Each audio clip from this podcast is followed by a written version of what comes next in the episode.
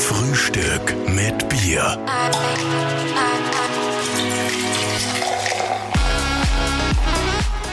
Herzlich willkommen zu einer neuen Ausgabe von Frühstück mit Bier und wir freuen uns absolut auf diese Ausgabe, denn wir sind heute in Salzburg. Genau, wir sind zu Gast bei einem Mann, ich würde sagen, ganz Österreich kennt ihn. Ich habe einmal in der Vorbereitung ein bisschen gegoogelt und ich glaube, Worte wie Legende, Urgestein, das ist alles sogar noch untertrieben. Koryphäe, glaube ich, ist wirklich untertrieben, wenn man von ihm spricht. Wir sitzen in seiner Stube heute in Salzburg und sind sehr froh, dass wir die interviewen dürfen. Grüß dich, Sepp Forcher. Es hat ein paar höfliche Burschen. Fangt gut an. Das freut uns, dass du heute Zeit genommen hast für uns. Na klar. Das hat ja schon seine Ursache, nicht? Wir sind ja beim gleichen Verein. Genau, wir sind über die Schlaraffia zum Sepp gekommen. Ich habe einen Bericht gesehen auf ORF von dir über dein Lebenswerk vom André Heller. Und da ist mir aufgefallen, dass du die Rolandsnadel drin stecken hast. Ja, die habe ich allweil. Also außer bei den gestrickten Janker geht's nicht so gut, aber sonst habe ich es allweil getragen, ja, weil ich finde, ja, wenn man schon bei so einem Verein ist und davon überzeugt ist, dass das ein guter Verein ist, dann sollte man es auch sagen. Für alle, die die Schlaraffia nicht kennen, es ist ein Künstlerbund, der unter dem Motto steht Kunst, Humor und Freundschaft. Und ich glaube, es gibt ja kaum ein Credo, das wahrscheinlich besser auf die passt wie das Credo, oder? Es ist eine Kunst, diese Freundschaft mit Humor zu ertragen. Lieber Sepp, du bist für mich wirklich der sympathischste Mensch im Fernsehen. Wie kommt das? Wie machst du das, dass du so natürlich und du selber bist im Fernsehen? Das ist ja ganz eine Seltenheit. Das klingt jetzt so einfach, aber das schaffen die wenigsten, finde ich. Naja, weißt du, was du im Fernsehen von mir siehst, das ist das, was ein Mensch zusammenbringt, wenn er in der vollen Lebensmitte erwischt wird. Ich glaube, 55 Jahre war ich alt, wie ich mit dem klingenden Österreich angefangen habe. Da denken viele schon bei uns an die Pension. Und ich habe damit angefangen. Und ich kann mir praktisch alles leisten in dem Alter. Nur keine Blödheit. Das könnte ich mir nie verzeihen. Also wenn ich... Und die Helle passt eh auf mich, weil wenn mich die bei einer Blödheit erwischt hat, dann war der Teufel los.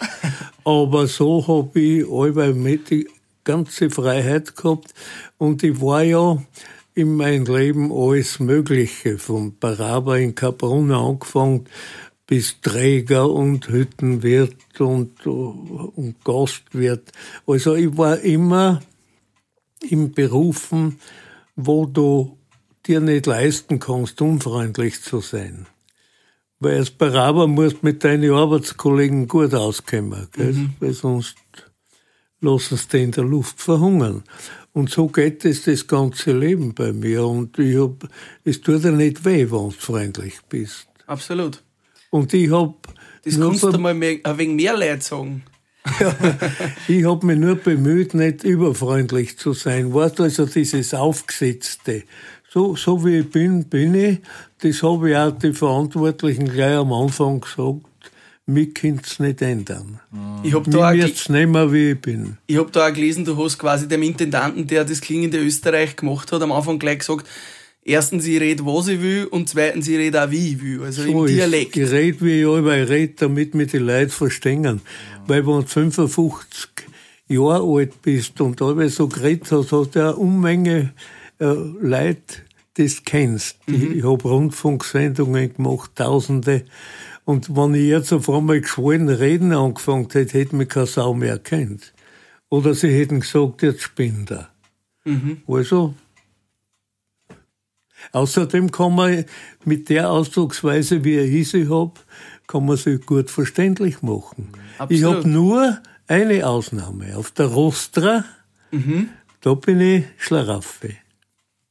Da bist du Schlaraffia, da hast du eine andere Sprache auch. Ja, ist ganz klar. Lulu. Schlaraffen hört. Weißt du einmal Oberschlaraffia auch? Nein, aber ich war Vortragsmeister. Ich bin, glaube ich, nominell alle noch Reichsbannerträger, war Reichsschwertträger, aber es hat sich Junkermeister war. Ah, ja. Das passt gut, das passt gut. Passt gut zu uns.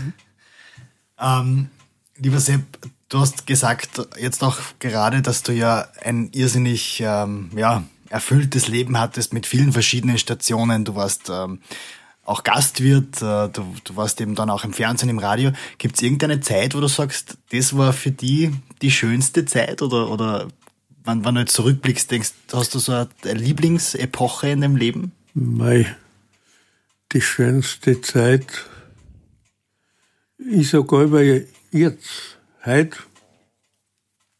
Weil, warte, in dem Alter, in dem ich bin, ich wäre heuer... Ja, jetzt bin ich im 90. Lebensjahr. Wer heuer 90, die Helle ist schon. Ich bin der Jüngere von uns zwar. Das reibt's mal über um. Und da bist du für jeden Tag dankbar. Folgen. Da muss er schon folgen, sagt die Helle. Die Helle sitzt neben uns, die sagt, da muss er schon folgen mit 90. Du bist für jeden Tag dankbar, dass du relativ gescheit leben kannst. Ich trinke gerne einen Wein, ich trinke jeden Tag meine Flasche Wein, das gehört dazu, zum Rüstzeug sozusagen.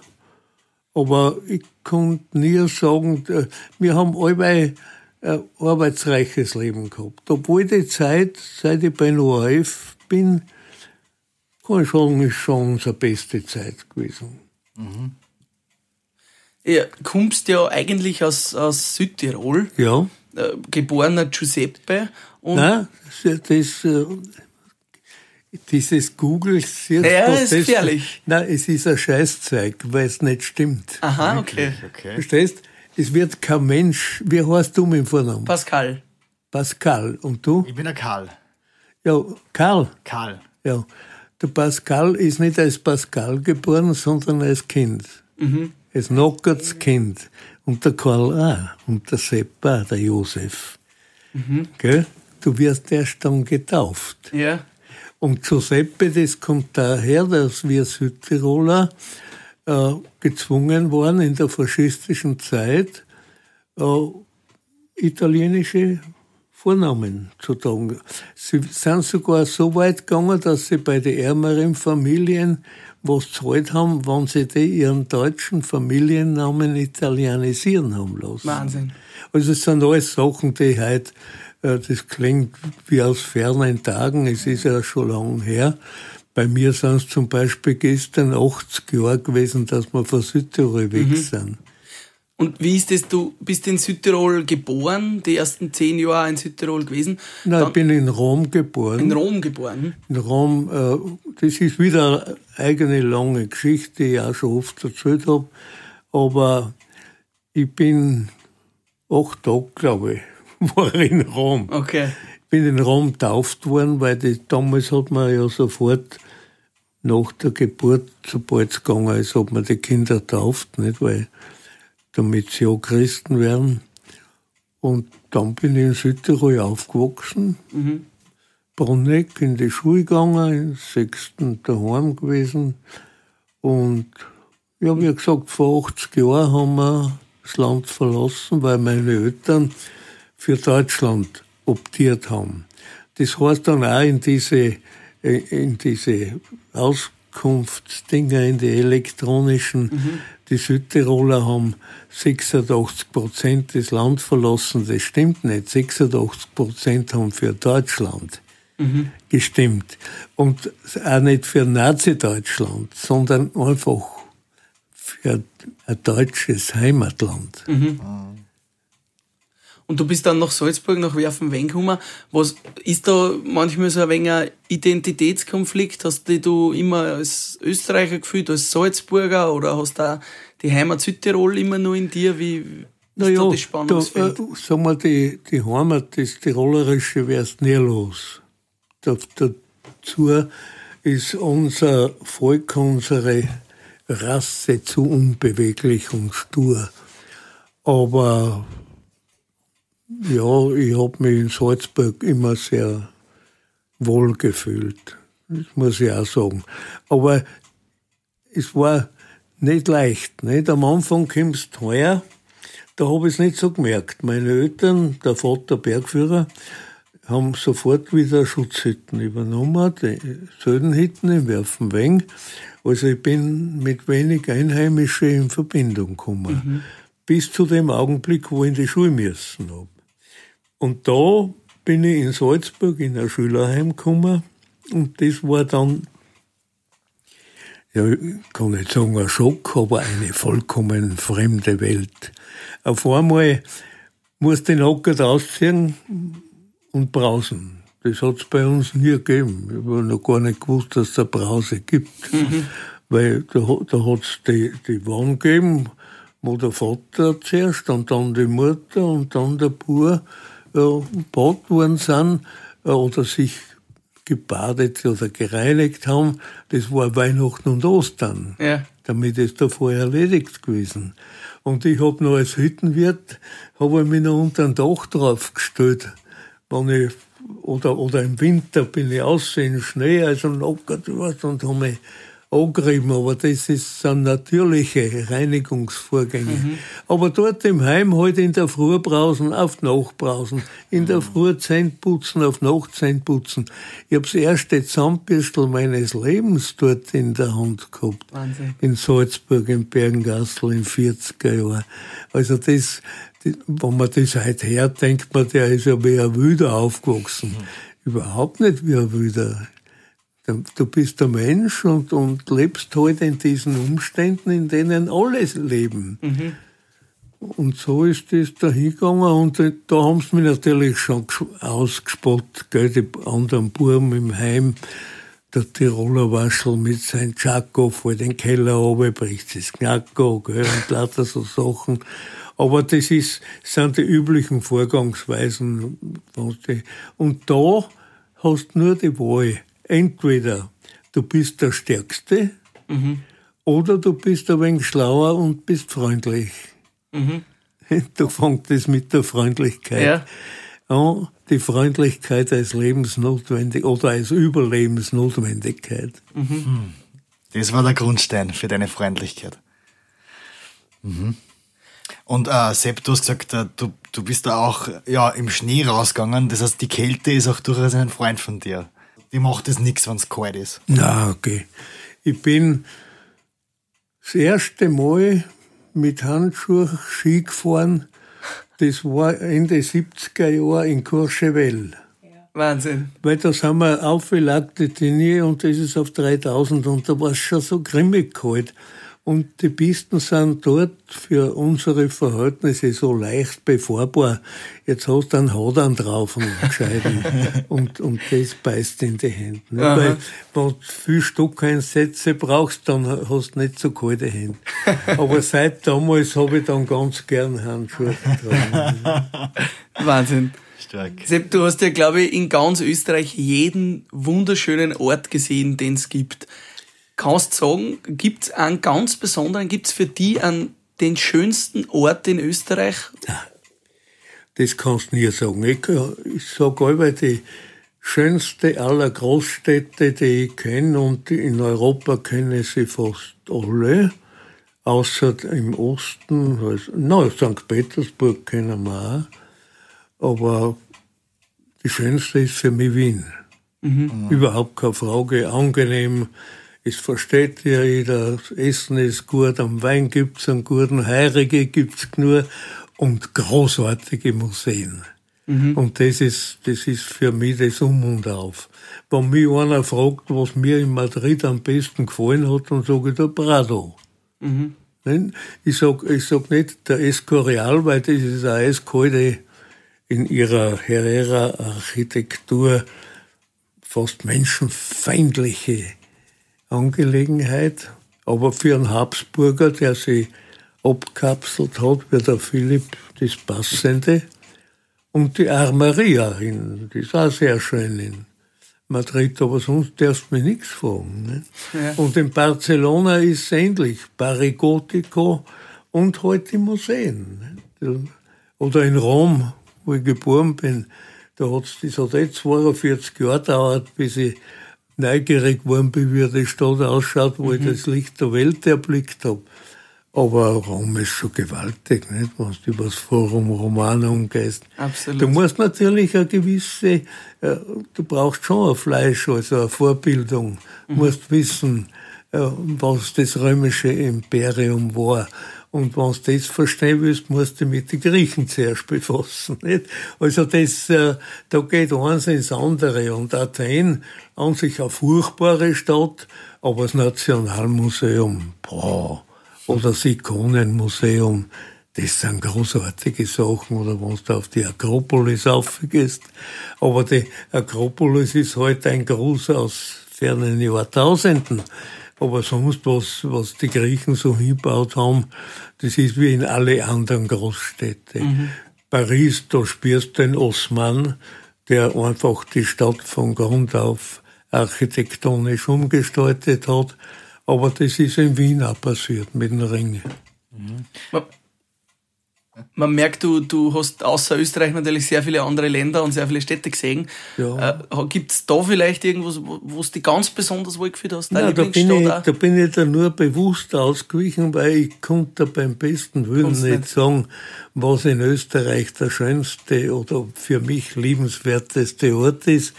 Weil ich habe aber gesagt, am liebsten bin ich dort, wo ich mich wohlfühle, und das ist da. Das ist für mich der schönste Platz in Österreich. Und wenn du mich fragst, was kommt dann gleich, dann ist es der Großglockner. Also alles, was mit dem Großglockner zu tun hat, das ist, ich war 32 Mal oben, ich habe ihn von alle Seiten bestiegen, und auch von den schwierigsten und im Alleingang. Und also das war so meine Sturm- und Drangzeit als Alpinist. Und an dem Berg hänge ich. Und unsere erste gemeinsame Tour war natürlich der Großglockner. Nein, die erste das war ja das, wo sie eigentlich miteinander runtergegangen sind. Ja, das hinten, ist aber kein Gipfel. Das war kein Gipfel. Da sind wir nur über den Gletscher gegangen. Und bei diesem Gang nach unten, da habt ihr euch dann so richtig kennengelernt, oder? Also da habt ihr... Ja, wir sind dann, das war ja eine Gewalttour, nicht? Ich bin am Vortag von Kaprun übers westliche Bärenkopfkees auf die Oberwalderhütte gegangen, da bin ich auf die Nacht hingekommen. Ich wollte Glockner Nordwand gehen, aber die habe ich mir allein nicht getraut. Und da habe ich mir gedacht, na, auf der Oberwalderhütte werde ich einen Partner finden. Aber die paar, mit denen ich geredet habe, die haben sich gedacht, naja, die haben mir das nicht zutraut.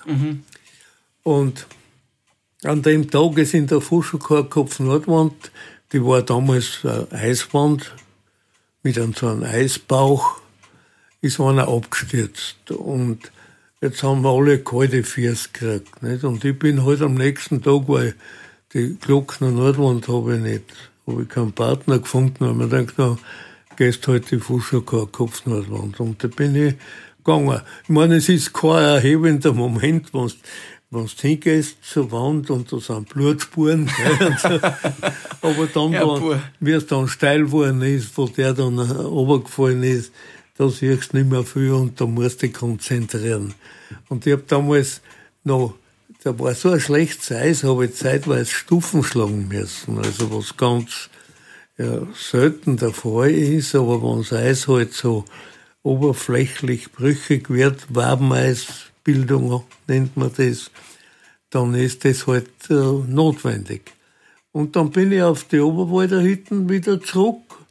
Und dann habe ich gewusst, ja, ich muss ja nach Kaprun runter.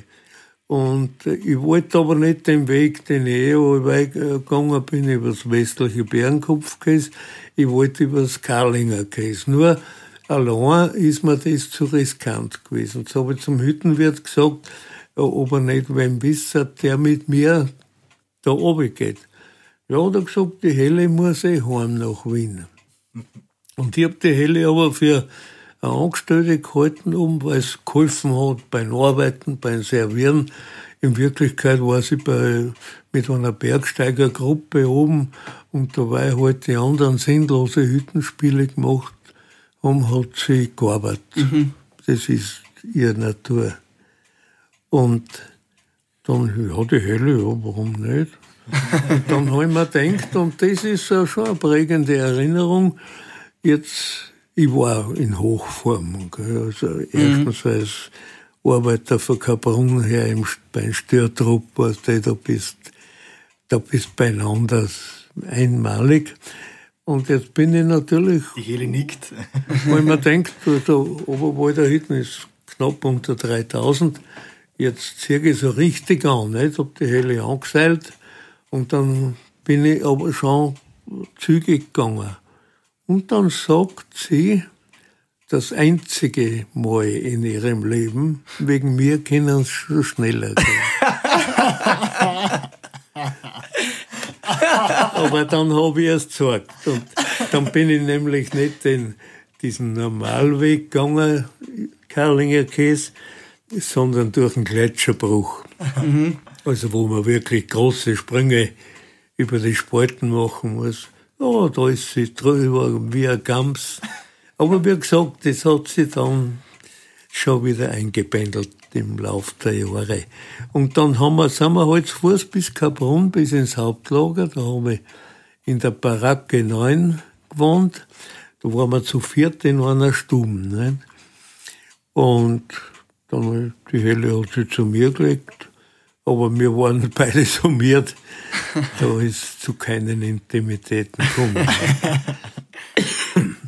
Ja, und seitdem seid ihr, glaube ich, schon 64 Jahre verheiratet. Verheiratet sind wir 64 Jahre und kennen wir uns. Nächstes Jahr werden es 70 Jahre. Wahnsinn. Wie bleibt man so lange zusammen?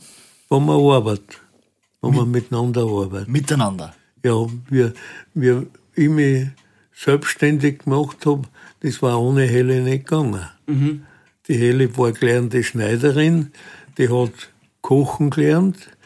In einem Salzburger Hotel, wo der Sohn vom Hotelier mit mir bergstiegen ist. Also ich war sein Führer. Und ich habe gesagt, die Helle, Kost braucht nichts zahlt kriegen. Und sie haben dir auch nichts zahlt. Du warst nicht angemeldet. Aber sie hat gearbeitet von 5 in der Früh bis 10 auf die Nacht. Wahnsinn. Und das ein halbes Jahr lang. Und dann weißt du, was Arbeiten ist. Sagt die Helle. Dann sind wir Hüttenwirt geworden, in Großwaldtal, nicht? Und das ist gut gegangen.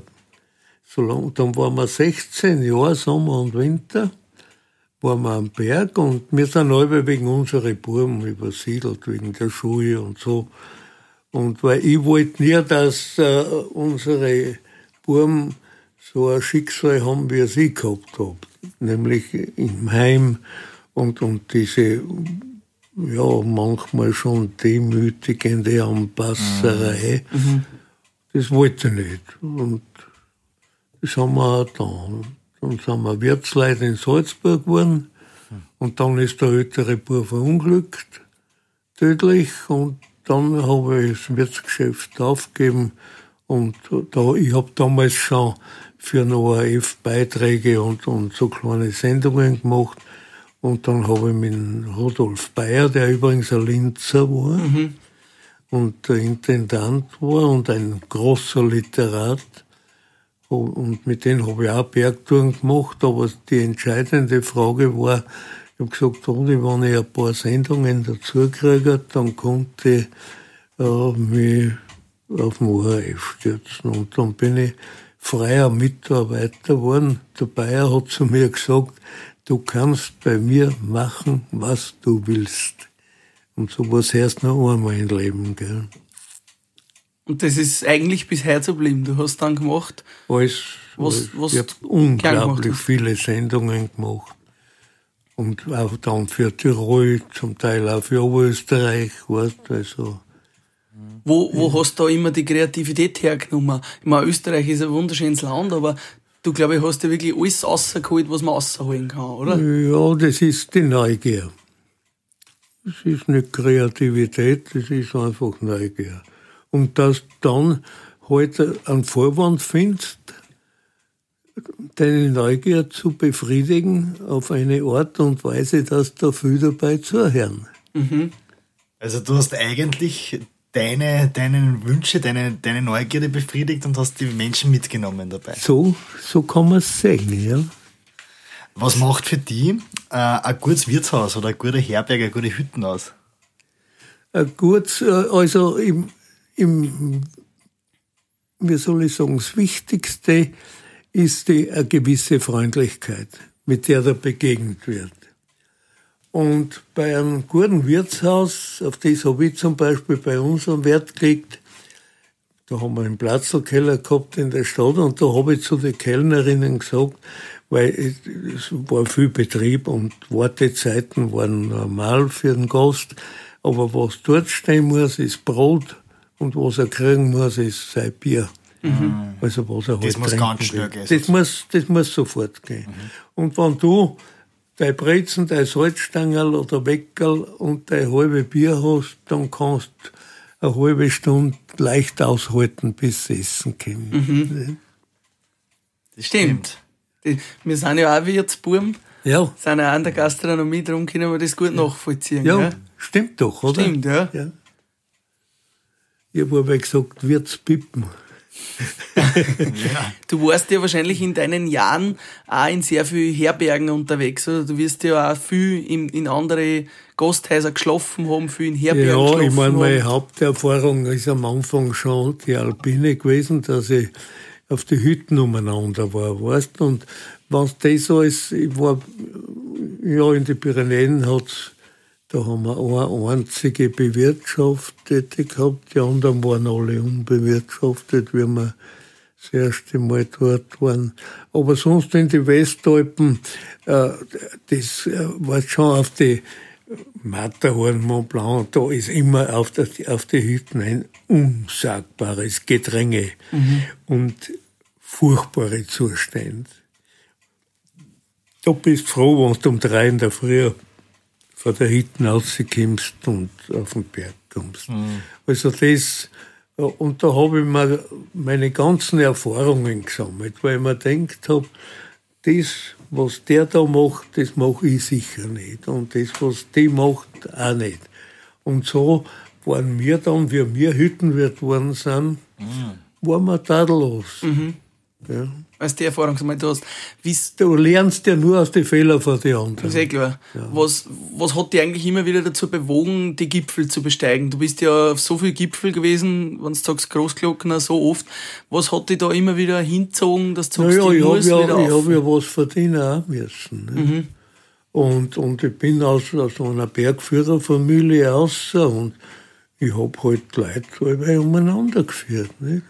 Und das waren schon Leute, wo ich gesagt habe, mei, das war schön, dann fahren wir halt hin, haben sie gesagt. Ne? Ja. Und dadurch habe ich auf diesem Umweg meine Wünsche erfüllen können, allerdings mit einer Einschränkung.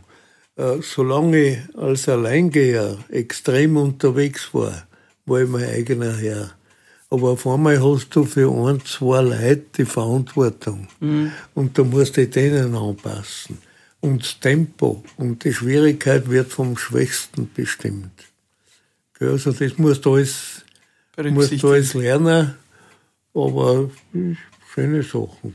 Ja, ich war über 100 Mal auf einem 4000er und so. Warst du irgendwann einmal in einer wirklich sehr lebensgefährlichen Situation? Ja, oft. Beim Bergsteigen überall wieder und in der Lawine 2-mal, 3-mal bin ich. Ja, das war mehr ein Schneerutsch, aber ist auch nicht angenehm, nicht? Wenn du in einen Hang reinfährst und es kommt da so ein Schwall daher und du rauscht Kopf unten und das zirkt da, das hämmert und das ganze Zeug da rauf und der Schnee kommt da her, das ist nicht fein. Aber das war nicht gefährlich. Da steht man dann auf, lacht blöd und teidelt sich aus. Aber einmal bin ich wirklich in einem Gelände, wo man es nicht für möglich haltet, mit einer Wächten abgebrochen. Und das glaubt man nicht, das ist alles fast in Zeitlupe geschehen, dass mich so eine Draht hat. Ich bin aus den Schlaufen nicht rausgekommen, von den Skistecken. Die Fangriemen habe ich drauf gehabt bei der Bindung. Und auf einmal bin ich bis da drin im Schnee gesteckt. Und hinter mir ist so ein Brocken dahergekommen, das Rauschen höre ich heute noch, wenn man den Knurren, der reißt mir jetzt den Schädel um. Wahnsinn. Aber dann hat es auf einmal das Rauschen aufgehört. Kurz vor dir. Und ich war aber allein unterwegs. Und einer ist mir aber nachgegangen, der nach meiner Spur. Und ich habe mir gedacht, naja, warum kommt er nicht selber, nicht? Und dann auf der Scharten oben, auf der Pfandelscharten, ist stürmisch und nebelig geworden. Und jetzt ist er allweil näher gekommen, weil er wollte mich nicht verlieren. Und auf einmal sagt er, du, ich glaube, du stehst auf einer Wächten. Und dann hat Bums gemacht. Und die Wächten, das war ja so wie ein Einfamilienhaus, nicht? Also schon, darum hat es mir auch so reingetraut. Und er ist direkt in den Abbruch reingefallen, ist, und man nennt es den Wächtenkeil. Da ist der Schnee ganz locker. Und da ist er mit den Ski zuerst und mit dem Schädel nach unten hängen geblieben, hat sich aber leicht befreien können und hat mich dann ausgehoben. Wahnsinn. So ist der aber ich hätte mich selber nicht mehr befreien können. Das war das Einzige. Aber das war, dann sind wir runtergefahren zum Glocknerhaus. Und dann habe ich gesagt, du, ich gehe jetzt noch auf die Oberwalderhütte. Nein, das war ja am Tanz. Bei uns kommt auch immer wieder Frühstück mit Bier, Bierwagen. Der Frühstück mit Bier, Bierwagen. Und da, der läutet immer so ein bisschen eine Zeit ein, wo wir über was Lustiges reden, was da passiert ist. Einmal eine Geschichte, wo du sagst, was vielleicht eine Jugendsünde war oder mal eine längere Rauschgeschichte. Nein. Das wird oft von mir verlangt, aber ich kann gut erzählen. Ich kann aus meinem Leben erzählen. Ich kann tagelang erzählen, aber lustige Episoden habe ich wenige erlebt. Und wann, da haben wir zum Beispiel in Salzburg einen gehabt, der war notorischer Rauf- und Saufbold. Und der ist aber ins Gefängnis gekommen. Der hat Andal geheißen. Und im Gefängnis war er der fleißigste Mensch. Der hat Fenster gestrichen und alles Reparaturen gemacht. Also er war beliebt bei der Polizei und überall. Und wenn er frei war und er ist zu uns gekommen, dann habe ich gesagt, Andal, da hast du einen Zehner und jetzt gehst du wieder. Wahnsinn, als wird das quasi bezahlt, weil, dass er nicht kommt. Weil für den lasse ich mir meine Gäste nicht durcheinander bringen. Ja, Wahnsinn. Das ist eine gute Strategie, das müssen wir uns merken. Ein Wahnsinn. Sepp, Frage noch, du hast wirklich, ja, kann man sagen, ein großes Lebenswerk hinterlassen mit über 1000 Radiosendungen, mit über 200. Das sind so Plattitüden, Lebenswerk. Man arbeitet halt sein Lebtag und die letzten 40 Jahre, was ich beim ORF war, und ich war immer freier Mitarbeiter. Aber das waren gute Jahre und ich habe viel gemacht und viel verdient. Also ich habe nie übertrieben viel verdient. Die ganz normalen Honorare halt. War nie ein Star im Verdienen, aber wir waren immer zufrieden. Wir haben uns halt aber nach den Gegebenheiten gestrickt, nicht nach der Decke gestrickt. Was willst du sonst machen? Und das macht uns heute so zufrieden, weißt? Weil wir sagen, wir sind nicht reich geworden dabei, aber wir haben alles gehabt, was wir braucht haben. Ja. Gibt es irgendwas, Sepp, wo du sagst, das ist so die Quintessenz aus deinem Leben oder ein wichtiger, was du gelernt hast, wo du sagst, das, nach dem Vorsatz hast du gelebt? Oder nach einer Eigenschaft von dir, die wichtig ist? Du, Eigenschaft, wenn wir so wie wir unser Leben bewältigt haben, das tut, dann weiß man, dass das nur mit Anpassung geht. Weißt, also keinen falschen Stolz. Gell? Weil, weißt du, wenn die Nase hoch ist, dann regnet es da rein. Das ist nicht gut. Und das ist, man muss das Leben nehmen, wie es kommt. Und zu behaupten, ich habe mir das vorgenommen. Ich möchte 200 Sendungen Klingendes Österreich machen. Das kannst du abschminken. Mhm. Das geht nicht. Du kannst nur die Gelegenheit ergreifen, wenn sie sagen, mach das, das sagst du ja, mache ich. Zu meinen üblichen Bedingungen. Mhm. Der Kairos, der Gott des richtigen Augenblicks ist das quasi, oder? Ja, so kann man sagen. Aber ich meine, wir hätten uns immer durchgeschlagen, ganz wurscht. Mhm. Wenn zwei Leute so zusammenhelfen und beide arbeiten, dann kann die nichts birgen. Du meinst, man soll es ja selber nicht zu ernst nehmen, oder? Also das ist ja, ernst nehmen musst du schon. Du musst schon auf dich aufpassen, du darfst aus dir kein Todl machen, zum Beispiel. Die anderen zu lieb. Mhm. Für einen kurzen Lacher. Das ist halt nicht mein Naturell. Mhm. Für andere ist das ein Beruf, dass man die Leute zum Lachen bringt. Ein sehr beneidenswerter Beruf. Und ich denke, der Grock, das größte aller Vorbilder als Clown, nicht? Der hat auch nie mehr einen Nachfolger gefunden. Nicht? Ja. Ja, lieber Sepp, das war schon wirklich ein sehr spannender Einblick in dein Leben. Wir sagen jetzt schon mal vielen Dank. Am Ende von unserem Gespräch gibt's immer so einen kurzen Word-Rap, so eine kurze Fragen. Ja, ich darf nicht Englisch reden, du hast das vorher gesagt, hast völlig recht. Ich suche gerade das deutsche Wort für kurze Fragen, kurze Antworten. Ja, genau, das ist es. Das trifft, gell? Kurze Fragen. Und so verständlich.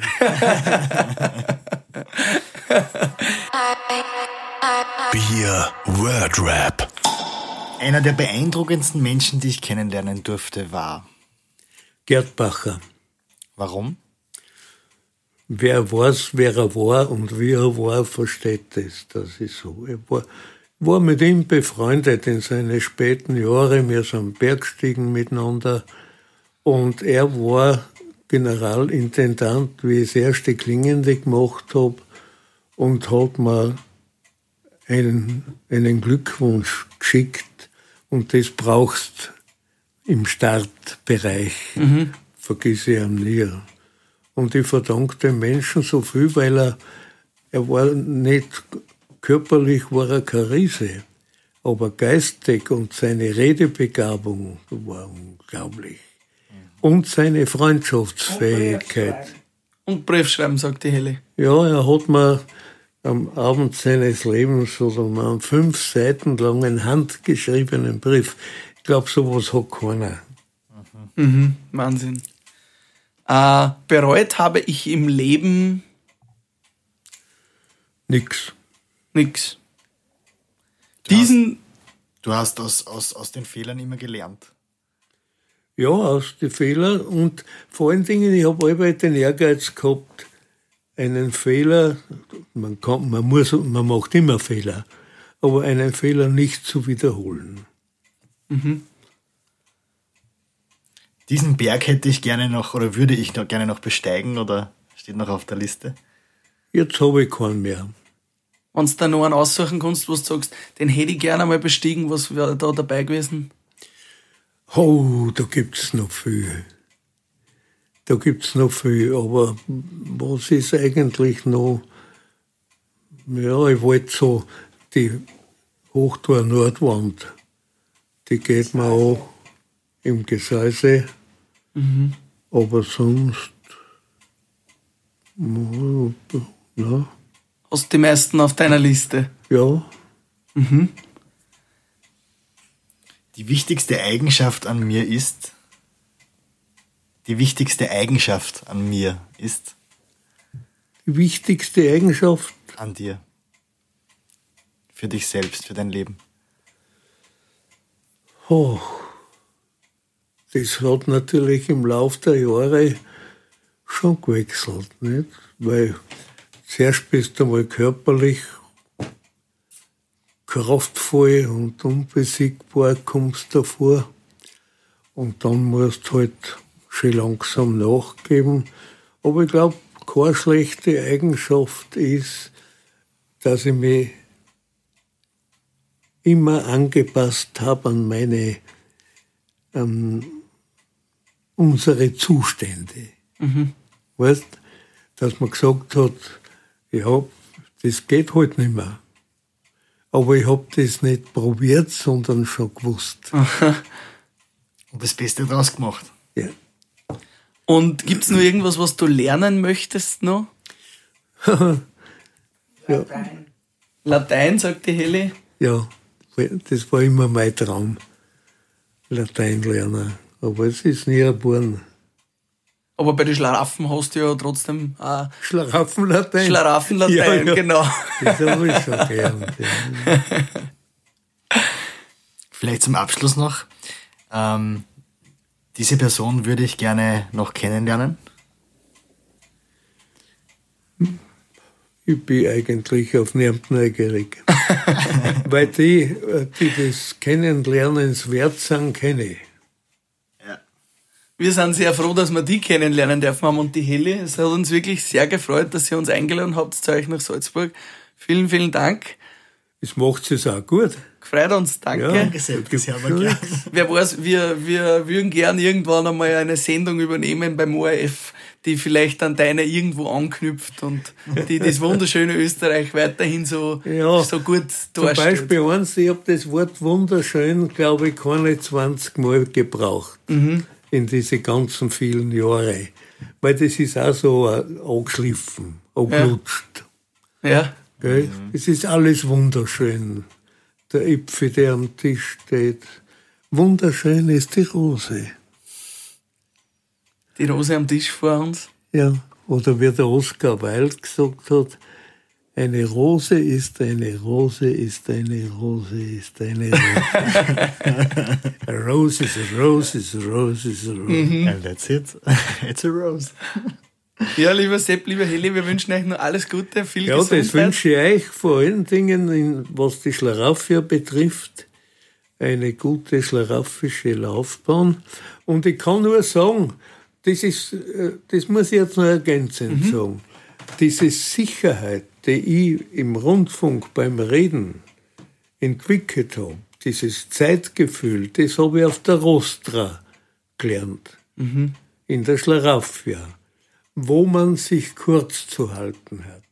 Du kannst in Schlaraffia über alles reden, nur nicht über 3 Minuten. Sonst gibt's die Schere. Nicht, darum haben wir die Schere. Und das ist das Entscheidende, diese Sprachdisziplin. Und da habe ich mich gespielt. Mhm. Was zu mir gesagt haben, eine Moderation 45 Sekunden, habe ich 45 Sekunden moderiert. Das hat er im Gefühl gehabt. Ja, das ist klar. Das lernst und bringst nicht mehr los. Ne? Hast du diese Moderationen eigentlich immer so frei aus der Leber herausgeschossen? Oder? Alles frei. Alles frei. Ich habe nie was aufgeschrieben, weil ich gesagt habe, wenn ich aufschreiben anfange, dann gibt es die Nachahmer. Und die kann ich nicht brauchen.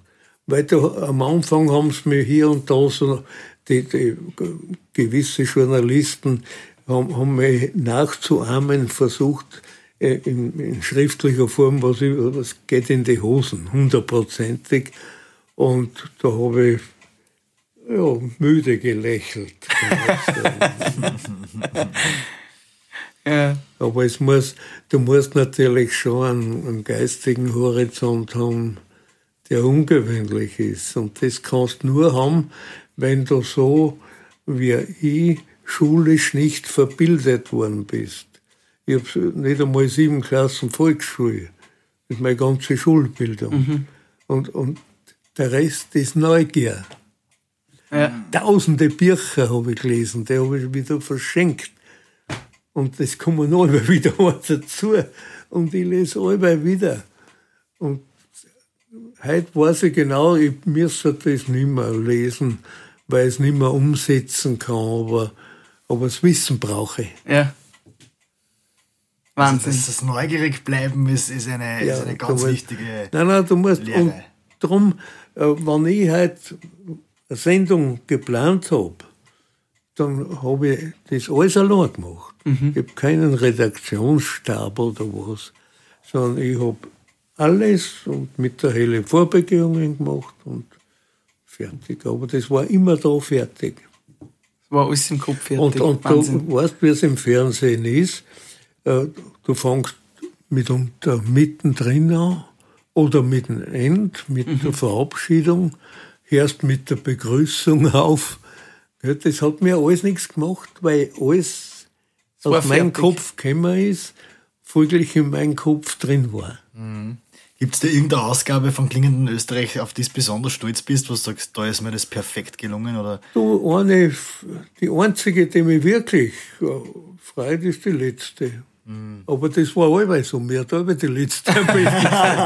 Hast du eigentlich deine Sendungen auch selber dann immer angeschaut? Nicht allweil. Nicht? Nein, zeitweise, wie ich noch Hörfunk und Zeitung, dann habe ich auch für die Kronenzeitung geschrieben und so. Da war ich so beschäftigt, da habe ich für das keine Zeit gehabt. Ja. Das ist das Einzige, wo ich nicht dabei bin, beim Schneiden. Mhm. Weil das ist ein mühsames Geschäft. Da habe ich. Aber dann wieder die Off-Texte, da bin ich halt dann. In letzter Zeit habe ich nach Graz gefahren, weil ich ja nur einmal mit den Steirer gemacht habe. Aber es war eine schöne Zeit. Du hast es dann über die Bilder einfach drüber geredet. Du hast die Bilder gesehen und hast den Text einfach drüber geredet. Ja, das sind die Zwischentexte. Mhm. Ja. Weil die Texte, die ich direkt reinrede, die kannst du nicht schneiden. Ja, ist ja klar. Die haben es nicht schneiden dürfen. Ja, dann würden wir uns jetzt freuen, lieber Sepp, wenn du unsere Frühstück mit Bier-Folge mit dir nur mit deinen berühmt-berüchtigten Worten noch zum Ende bringst.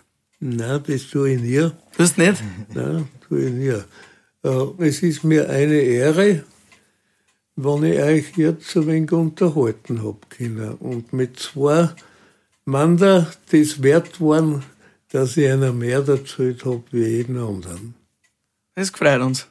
Vielen Dank. Danke, lieber Sepp. Danke, lieber Heli. Und wir wünschen euch noch einen schönen Tag. Ja, es war uns eine Ehre. Danke. War eine Garde. Okay. Frühstück mit Bier.